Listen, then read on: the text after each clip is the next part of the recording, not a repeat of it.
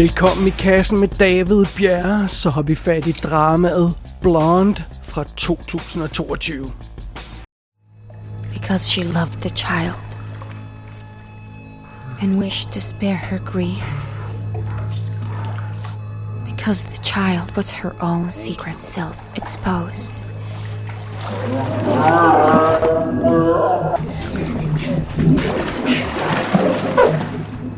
Because the very father of the child had wished it not to be born. Because he had given her money, scattering bills across the bed. Because he told her he had never loved her. She had misunderstood. Because before the pregnancy, he had loved her. And after, he had not. Because he would have married her. She was certain. Because no one could love a child so accursed. Because of you. You're the reason he went away. He didn't want you.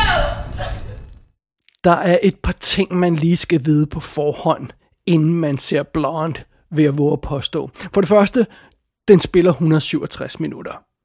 Det er 2 timer og 47 minutter, og det, det er langt. Men sådan er det jo. For det andet, det her, det er historien om Marilyn Monroe. Ja, men store dele af historien er fiktiv. Og for det tredje, det her, det er ikke en konventionel film. Det er ikke en film i normal forstand. Der er ikke så mange sådan egentlige scener i filmen, og, og den følger ikke det, man vil kalde en normal struktur øh, for en fortællestil sådan i en almindelig film. Instruktøren selv kalder den her film for An Avalanche of Images and Events, hvilket jeg synes er, er meget præcist.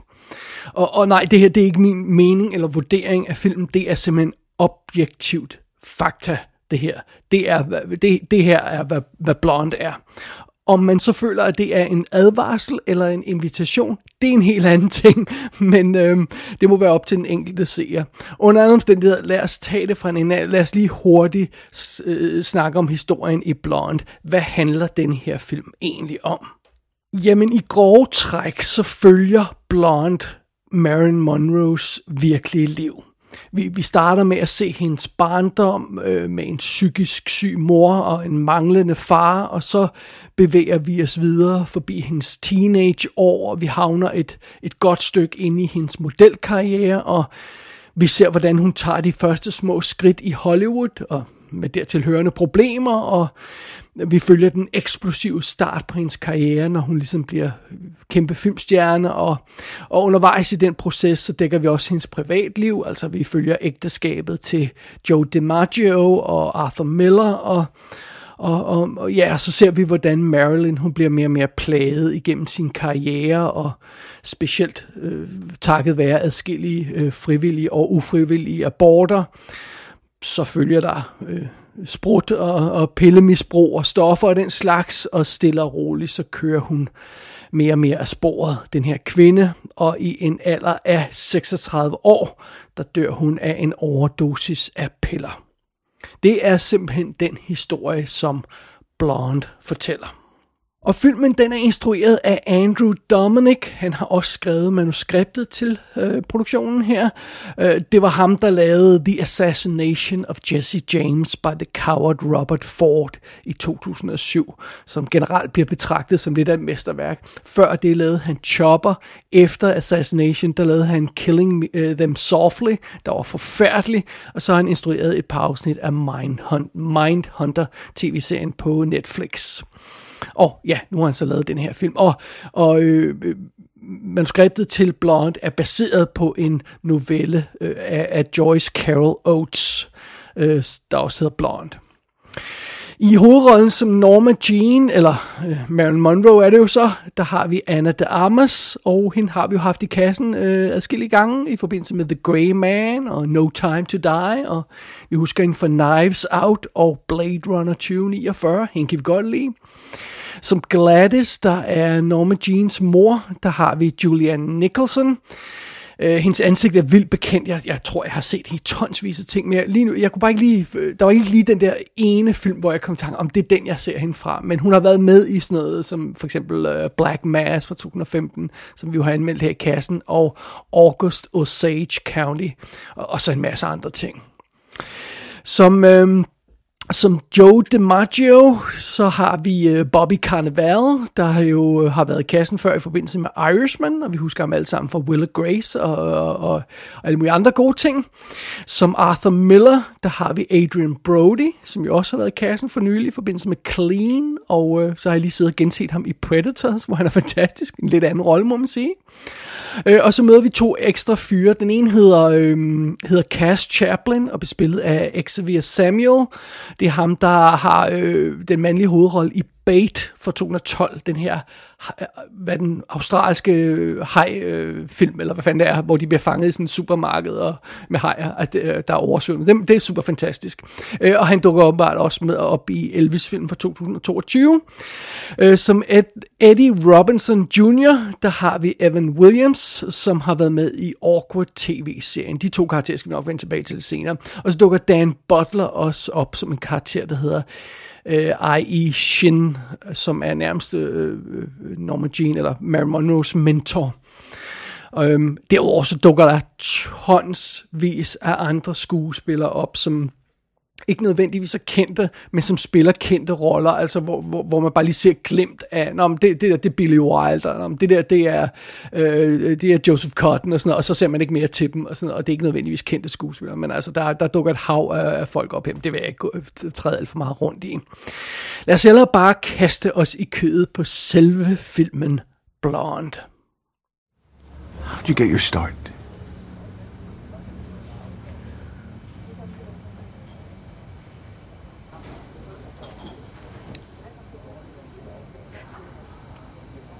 What start? In movies. In acting.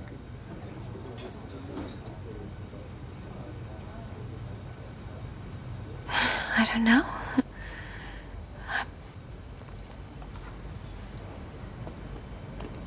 I. I. I guess.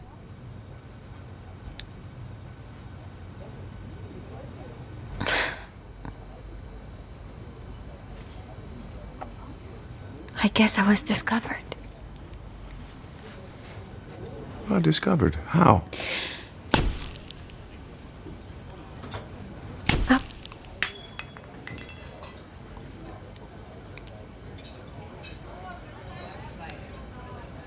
Maybe we should leave.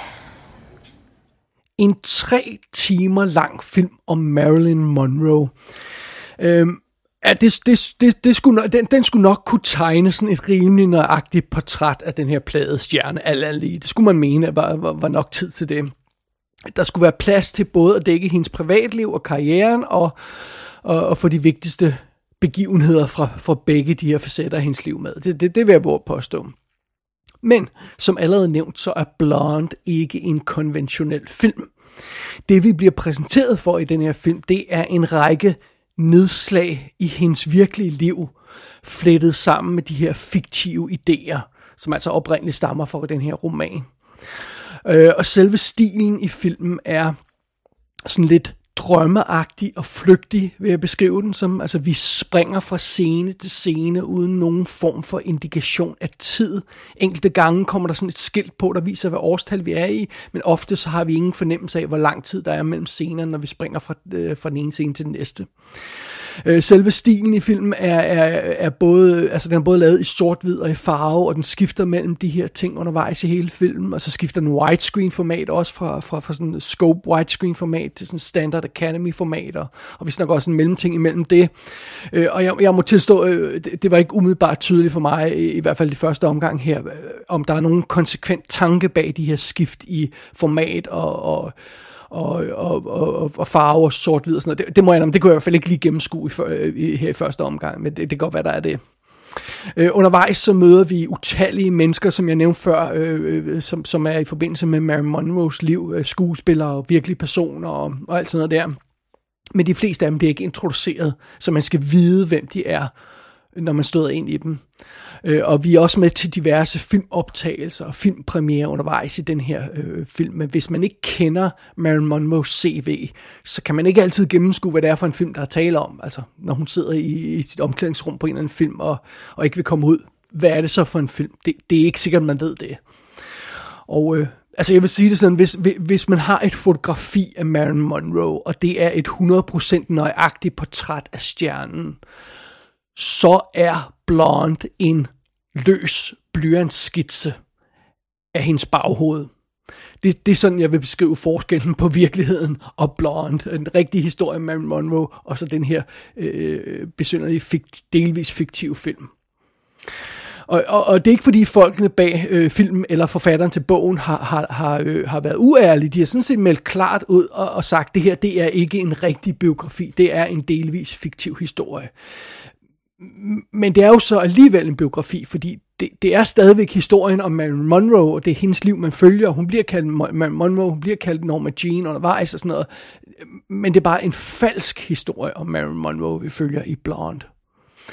Og, og det er jo ikke fordi, vi er ude i sådan en... Øhm, Abraham Lincoln øh, øh Vampire Hunter situation, hvor man, hvor man tager sådan en, en, en virkelig karakter, og så øh, laver en fiktiv, øh, øh, et fiktivt liv for ham, og, og får en film ud af det, øh, og det, det er meget sjovt og sådan noget. Men man har jo ikke noget problem, når man ser øh, øh Abraham Lincoln Vampire Hunter med at forstå, hvad der, at, hvad der er fiktivt, og hvad der, hvad der ikke er fiktivt i den historie. Så det går nok alt sammen. Problemet i Blonde er jo lidt, at at alt er super realistisk, og alt det her, som der sker for den her karakter i filmen, er formodentlig sket for utallige, hundredvis af, af, af tusindvis af, af, af piger i Hollywood. Øhm, så det er ikke fordi, det er sådan øh, er, er, ren fiktion. Det, det, fidusen er, at mange af de her ting er bare ikke sket for Marilyn. Øh, så, så, og, og det bringer os jo til to centrale spørgsmål. Hvorfor gør man det på den her måde? Og endnu vigtigere, virker det? Og for at svare på det andet spørgsmål først. Nej, det virker på ingen måde. Blonde er en ulidelig film at se. Øhm, og det er simpelthen hovedsageligt, fordi fortællestilen er så øretæveindbydende, og det, den, den, det format, man har valgt for fortællingen, er så øretæveindbydende. Altså, vi får de her tilfældige scener uden forbindelse mellem hinanden, hvor lang tid er der gået mellem scenerne? Hvilket år er vi i? Hvad skete der i den periode, vi sprang over? Det er Blonde totalt fucking ligeglad med. Altså, den har ingen intentioner om at fortælle noget, der bare nærmer sig den virkelige historie om Marilyn Monroe. Øh, men det sjove ved det hele er, at den har heller ikke, ikke rigtig nogen intentioner om at få historien om den falske Marilyn Monroe til at hænge sammen. Øh, filmen viser, starter for eksempel med at vise hendes barndom med den her psykisk syge mor, og så springer den videre til, at hun er blevet covermodel og startet i Hollywood. Og det er jo altså sådan 7, 8, 10, I don't know, hvor mange år det er, den springer over. I sagens natur ved jeg ikke, hvor mange år det er, den springer over, for jeg har ikke styr på, øh, på årstallen i den her film, fordi det står ikke nogen steder. Men den springer altså en god chunk af hendes, en, en, en rimelig fucking essentiel og vigtig periode i hendes liv over. Hvordan, hvordan blev hun stjerne? Altså det var jo der i den periode mellem barndom og, og, og, og starten i Hollywood. Det var der, hun blev stjerne. Øh, det er jo som model, at Marilyn Monroe blev opdaget. Hvordan skete det? Det er filmen ligeglad med. Øhm, og, og resultatet er jo altså, her har vi en film om en kvinde, der blev en kæmpe stjerne, og filmen får aldrig aldrig forklaret, hvorfor. Hvorfor bliver Marilyn, om det er den fiktive eller den virkelige Marilyn, hvorfor blev hun en stjerne? Det får man ingen fornemmelse af i den her film. Vi får aldrig indtryk af hendes karriere, og vi får aldrig indtryk af hendes magi. Altså, der er en, en klam studieboss, der siger, hun har en god røv, men er en elendig skuespiller, og der er en anden studieboss, der voldtager hende på sit kontor. Øhm, men, øh, men, men det, der er hele essensen af Marilyn, hendes, hendes attraktion over for offentligheden, og det, og, og det der er essentielt af hele fundamentet for alle hendes problemer, nemlig hendes, hendes sexappeal, eller hendes udstråling, alt det, det er ikke med i filmen øh, hendes sexappeal, hendes skønhed, magiske skønhed og sådan noget. Øh, det, der gør, at næsten enhver mand på den tid vil, vil i bukserne på hende, det er ikke med i filmen overhovedet. Og der er ingen kontekst på de her spredte scener, så vi får heller ikke nogen fornemmelse af, at miljøet, hun er i, øh, øh den her, om det er sådan fiktiv eller virkelig Marilyn, øh, vi får ikke nogen fornemmelse af verden omkring hende. Øh, det er som om filmen har sådan kirurgisk fjernet den her karakter fra hendes egen historie, og så bare isoleret hende i sådan en utålig kunstfilmramme. Øhm, og, og af samme grund, så får filmen naturligvis heller ikke forklaret ordentligt, hvorfor det gik galt for Marilyn. Altså, øh, øh, Blond nævner nærmest ikke Marilyn Monroes pilleforbrug. Pludselig i en scene, så står der en gut og banker en kæmpe sprøjte ned i nakken på hende, fordi det skal hun altså åbenbart have for at kunne spille den dag. Og så er det bare sådan, jamen, hvordan i alverden havnede vi der? Der altså, vi, viste rejsen ordentligt på en eller anden måde, i stedet for bare at springe fra, fra A til Z sådan på den måde der. Øh, øh på et tidspunkt så siger Marilyn Monroe, at hun, hun vil ikke tilbage til Hollywood, fordi hun slap kun lige afsted, øh, øh, slap væk, hun lige væk fra Hollywood med sit liv i behold. Lige akkurat slap hun væk med sit liv i behold, siger hun, eller sådan noget i stil der. Øh, men filmen har glemt at fortælle, at hun er væk fra Hollywood. og den har faktisk heller ikke forklaret ordentligt, at Marilyn Monroe på en eller anden plan følte, at hendes liv var i fare. Øh, at, at, at det ville gå galt, hvis hun blev i Hollywood. Øh, jeg er virkelig glad for, at jeg kender den rigtige historie om Marilyn Monroe, og har et overblik over hendes karriere og hendes liv, fordi ellers vil jeg være fuldstændig fucking lost i den her film. Jeg kan slet ikke forestille mig, hvordan man opleves den her film, hvis ikke man kender hende overhovedet. Og nu vi er ved den her mangelfulde fortællestil i Blonde, jeg, jeg, seriøst, jeg ved ikke, hvordan den her film får brugt næsten tre timers spilletid, og alligevel så formår at springe så meget af den virkelige Marilyns historie over. Det, det er sgu alligevel lidt imponerende. Hendes første ægteskab er ikke eksisterende i filmen. Det bliver slet ikke nævnt, at Marilyn Monroe hun blev gift som 16-årig. Overhovedet ikke. Det er ikke nævnt med eneste ord. Øh, det er en del af den periode, som filmen springer over. Øh, ægteskabet med Joe DiMaggio bliver ganske vist øh, vist. Øh, altså, vi, får, vi ser, at han frier til hende og sådan noget. Vi ser også, de mødes første gang. Øh, men, men filmen glemmer at vise, at de dater. Så i en scene, der har de sådan akavet middag sammen, så man fornemmer af første møde, og så få scener senere, så, så frier han til hende. Og, og, og på et tidspunkt så bryder deres ægteskab op. Det viser filmen selvfølgelig heller ikke ordentligt. Og, og, og så får filmen heller ikke nævnt, at øh, Joe DiMaggio rent faktisk vender tilbage i Marilyn Monroes liv down the line nogle år senere, og de genoptager deres forhold og, og får en eller anden form for betydning for hinanden igen meget senere i hendes liv. Det er ikke med i filmen her. Arthur Miller, han får lidt mere plads i historien, men, men, øh, men, men det er samme situation med ham, fordi i en scene, der møder øh, øh Marilyn Monroe øh, Arthur Miller første gang, og i næste scene, scene bliver det gift. Og få scener, øh, senere i filmen, der er han pist væk fra historien. Øh, vi har sådan en svag idé om, at de har brudt op, fordi at, øh, at det har noget med en abort at gøre, og, og, og, og man må er blevet fraværende og sådan noget, og et eller andet haløjse men, men, men det er vildt dårligt fortalt. Og filmen nævner for eksempel aldrig, at, at, øh, at Arthur Miller var, var gift, øh, da han mødte hende, og, og skulle skilles fra sin kone undervejs og sådan noget. Og, og, og filmen nævner heller ikke, at Mary Monroe var sammen med Elia Kazan øh, på et tidspunkt. Og det var så grunden til, at hun mødte Arthur Miller, fordi øh, Arthur Miller og El- Elia Kazan arbejder sammen. Øh, men filmen har ingen interesse i Elia Kazan, så han bliver sådan henkastet nævnt en gang, og så, så står han med ryggen til kameraet på et eller andet tidspunkt. Det er også lige sådan, what? altså, det er en, virke, en, en halvvigtig person i hendes liv øh, på et tidspunkt, men det, det, altså, det har filmen ingen interesse for. Øh, Lee og Paula Strasberg bliver heller ikke nævnt med et eneste ord, og selvom de havde gig gigantisk indflydelse på Marilyn Monroes liv og karriere.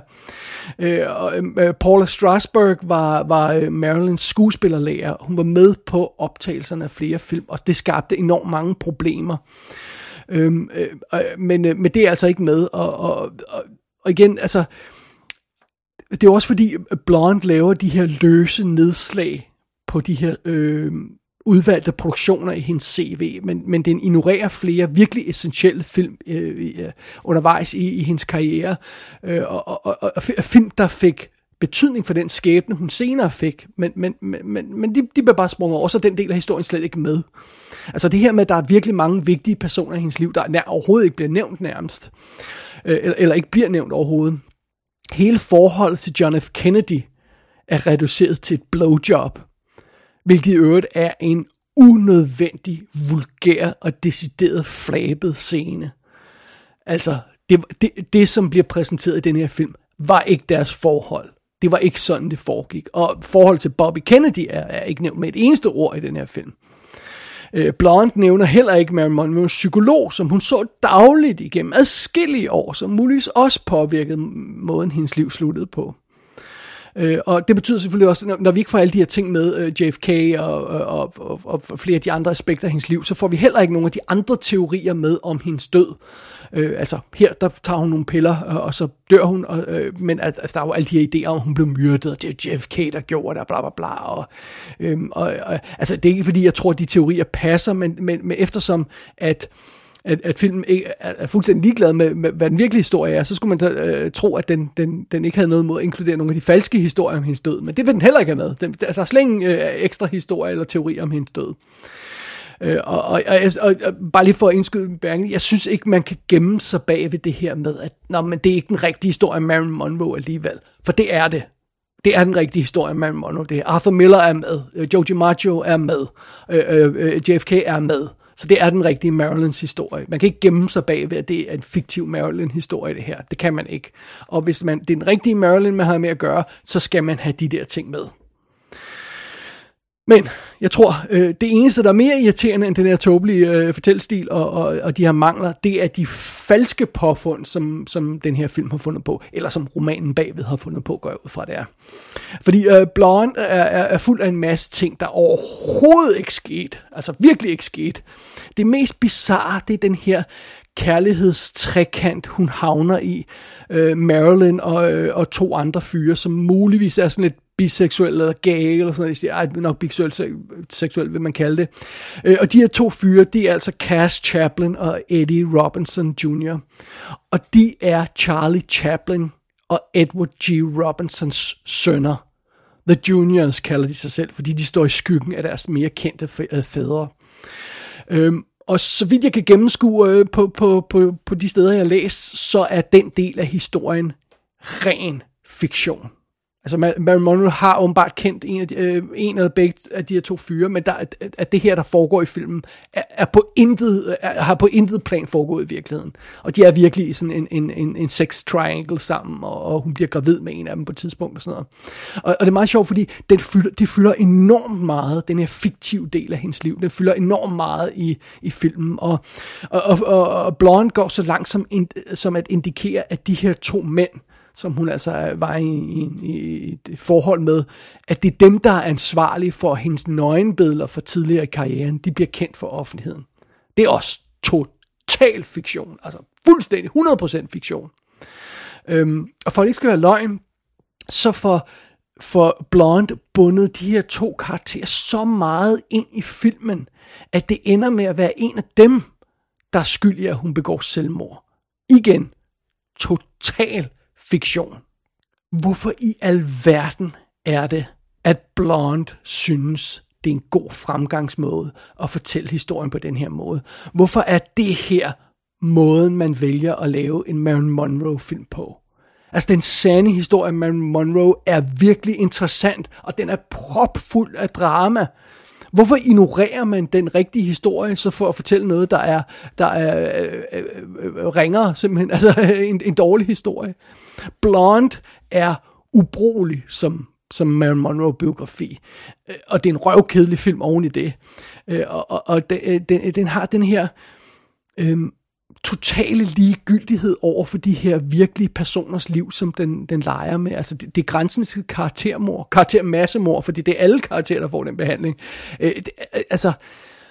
Øh, og hvorfor, hvorfor fanden i helvede er det lige, at Mary Monroe skal, den her, skal have den her behandling? Har hun ikke lidt nok undervejs i sit liv, øh, da hun var i live? Altså, fortjener hun virkelig den her behandling? Det synes jeg i hvert fald ikke, hun har. Og fordusen er jo, øh, resultatet af den måde, som, som filmen behandler Marilyn Monroe på, og, og hendes historie på, og, og, og, og hvad der skete i hendes liv. Øh, resultatet er, at, at øh, den her karakter, Marilyn Monroe, som vi ser i Blonde, hun er reduceret til sådan en gradfærdig hystade. hun, er, hun er en dybt plaget sjæl og en virkelig presset kvinde, men filmen for, igen får aldrig fortalt, hvorfor. Øhm, øhm, altså, øhm, øhm, muligvis så, øhm, så kender man lidt af den rigtige historie, og, og måske kan man øh, øh, øh, stykke lidt brudstykker sammen, baseret på de ting, som filmen viser her og der, øh, og så får man måske en svag idé om, hvad, hvad, hvad Marilyn Monroes øh, problem var i virkeligheden. Men, men man får kun en svag idé en svag idé af resultatet af den her tre timers lange film om hendes liv, at man får måske en svag idé om, hvad det er, hvis man ikke kender historien på forhånd, en svag idé om, hvad det virkelig var, der gik ud, altså Marilyn Monroe gik ud på, hvad der var, der gik galt i hendes liv. Øhm, de oplevelser, som, som Marilyn hun var igennem i sit liv, og de følelser, hun havde undervejs i sit liv og i sin karriere, alt det, der forklarer, hvorfor hun endte, som hun endte, det ignorerer Blonde. Øh, og i stedet for har, har filmen altså forvandlet til hende til en karikeret todimensionel øh, figur. Øh, hvad er Marilyns største problem ifølge Blonde? Jamen det er, at hun ingen far har. Fordi vi ved jo godt, at enhver kvinde er fuldstændig fortabt uden en far. Ja. Øh, øh, øh, nej. Øh, og og den, den virkelige øh, Marilyn kunne altså godt stå på egne ben, øh, og, og hun opnåede faktisk en del øh, øh, for sig selv, øh, alt lige. Og, og ovenkøbet så er det meget sjovt, at Marilyn Monroe var, var, var jo vildt opsat på at, at, at bryde fri af det her øh, dumme blondine-image, hvilket, øh, to be fair, øh, film også nævner her undervejs. Øh, men, øh, men, men alligevel så er altså den, den, den fiktive Marilyn her i, i, øh, i Blonde, hun, hun, er, øh, hun er blevet sådan hystade på et eller andet under, altså hun går amok på øh, Billy Wilder over den lorte film, hun har havnet i. Det er jo Some Like It Hot, som de fleste betragter som mesterværk. Uh, og, og, og, og, og så er der også det hele det her med, sådan, så er der ideen om, at, at hun vil gerne være, tages mere seriøst, og hun vil gerne have bedre roller, hun vil gerne have mindre sexede roller. Det tænkte, øh, det tænkte virkelighedens øhm, øh, Marilyn også, men øh, hvor, kommer, hvor kommer den idé fra i, film, i Blondes udgave af Marilyn?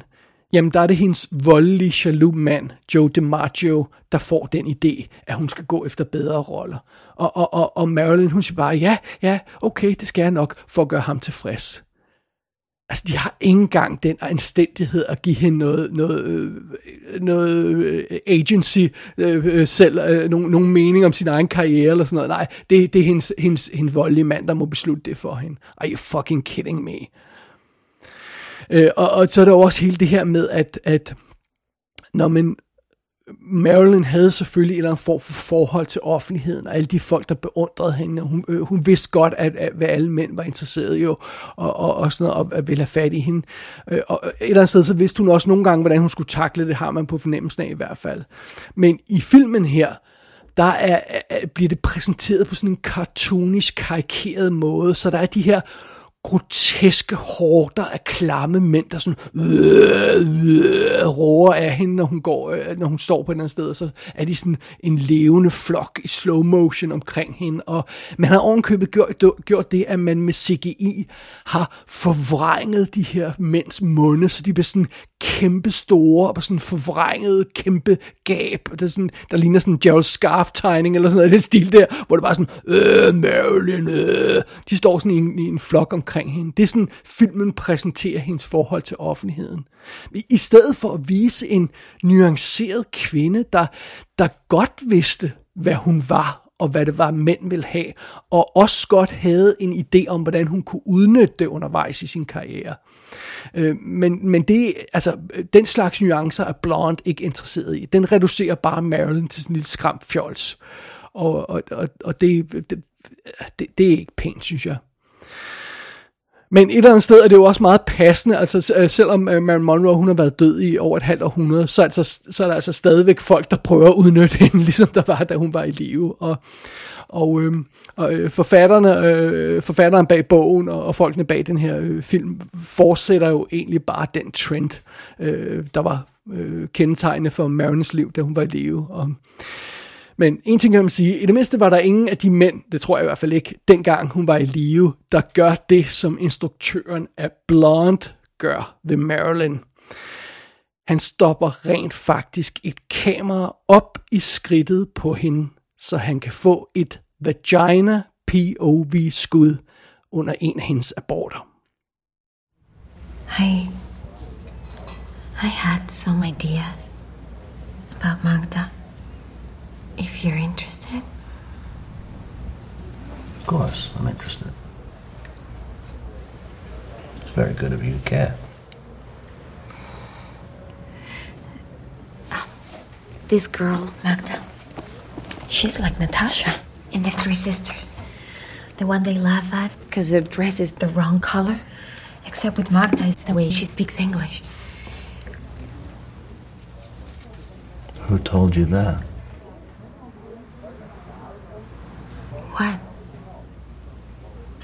About the three sisters and my play.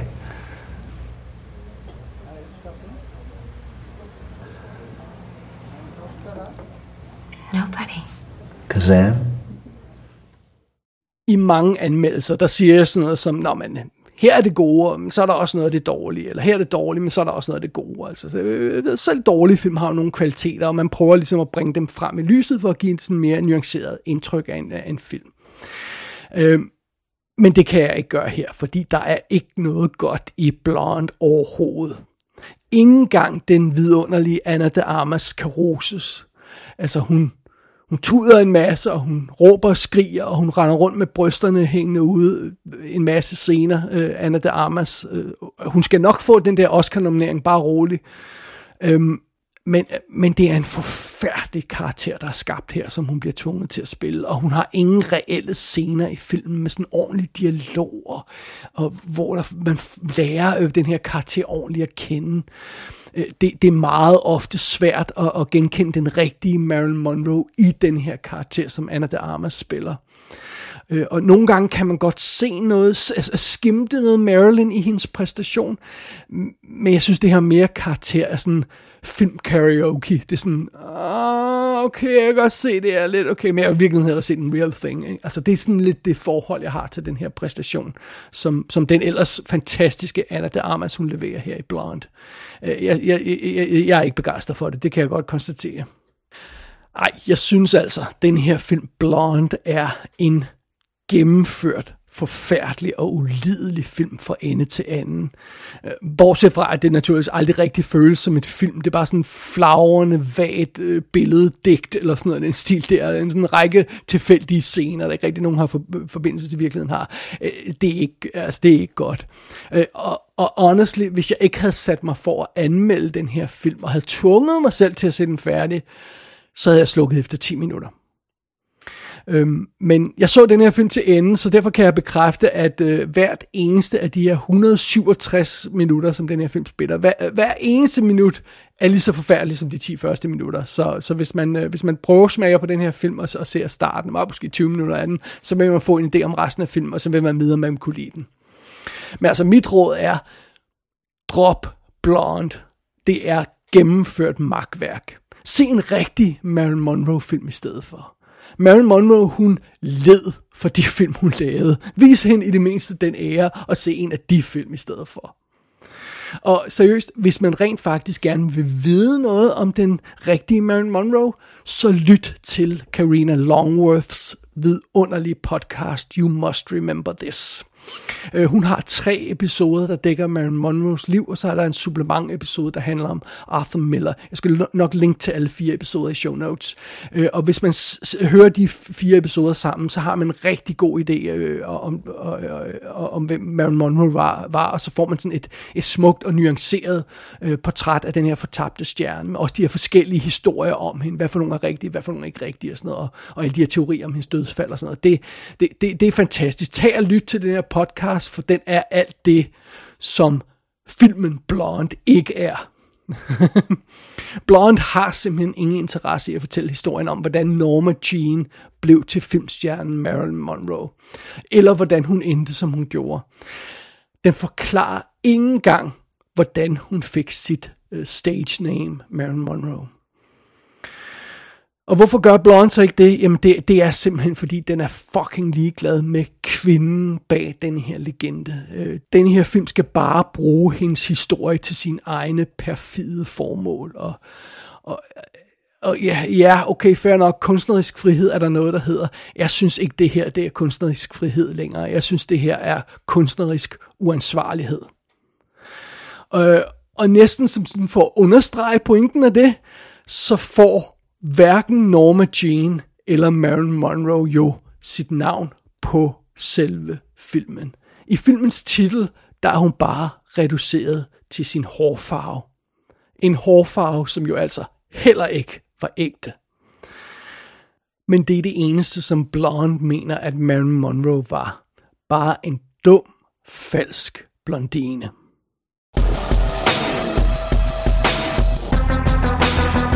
Blonde kan ses på Netflix. Lur mig, om det ikke også er en af de film, der aldrig kommer fysiske skiver på. Men det har man altså heller ikke brug for. Gå ind på ikassenshow.dk for at se billeder fra filmen. Der kan du også abonnere på dette show og sende en besked til undertegnet. Du har lyttet til I Kassen med David Bjerg.